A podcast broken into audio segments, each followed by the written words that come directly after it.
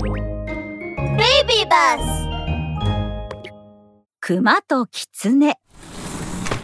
昔々ある山に熊と狐が住んでいました。ある年山ではなかなか食べ物が取れない時期がありました。そこで狐が熊に言いました。ねえねえ熊さん。このままだと山の食べ物がなくなっちゃいますよ。一緒に畑を作りませんか？それはいい考えだね。そうしよう。クマさんは山で一番の力持ち。だから畑を耕してください。その代わり僕は種を探してきますから。そうしましょう。うんわかったよ。人のいい熊は狐の言葉通りに山の中で広い場所を見つけて一生懸命耕しました。一方狐は人里から食べ物の種をこっそり盗んできてその畑に植えました。ねえねえクマさん約束しましょう。この畑で採れたものは僕とクマさんで半分こ。地面の上はクマさんのもの。地面の下は僕のもの。うんいいよ。そうしよう。やがて畑からは芽が出て葉っぱが青々と茂っていきましたそろそろ取れ頃だな。熊は畑に出て葉っぱを全部刈り取り家へ持って帰りました。これはどうやって食べたらいいんだろう。葉っぱは山のようにありましたが熊にはそれをうまく食べる方法が見つかりませんでした。仕方なくそのまま食べましたが葉っぱは一日経つとあっという間にしおれてしまいました。せっかくたくさん取れたと思ったのにどうして？熊はがっかりしょんぼりです。一方狐は熊が帰った後に畑の中を全部掘り起こしていました。中から出てきたのは大根です。やったやった！大豊作だ狐は大根を全部家へ持って帰って煮物にしたり漬物にしたり大忙し。そこへ熊がやってきました。あ狐くん地面の下は大根だったなんてひどいじゃないか。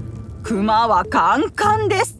まあまあ熊さん半分こってちゃんと約束したじゃないですかでは次はこうしましょう？地面の上は僕のもの。地面の下はクマさんのもの。そうだね。じゃあ約束しよう。こうして今度もまたクマが畑を耕し狐が持ってきた種を植えることになりました今度の芽はどんどん葉っぱやつるが伸びていきやがてたくさんの実がなりました。狐と熊が植えたのはかぼちゃだったのです。約束ですから地面の上のものはもらっていきますよ。えー、そんな狐くんばか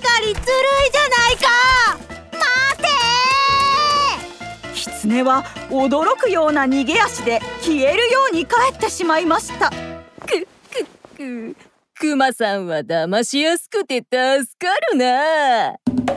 もうなんでいつもいつも騙されなくちゃいけないんだ。クマくんずいぶん悔しそうだね。クマに話しかける声がありました。それはフクロウでした狐にひどい目に遭わされたようだな。よしわしが知恵を貸してあげよう。フクロウさんどうしたらいいんですか？うんそれはね狐は馬の肉が大好物だろ？それを逆手に取るんだ。ふむふむ。なるほど。わかりました。ありがとうフクロウさん。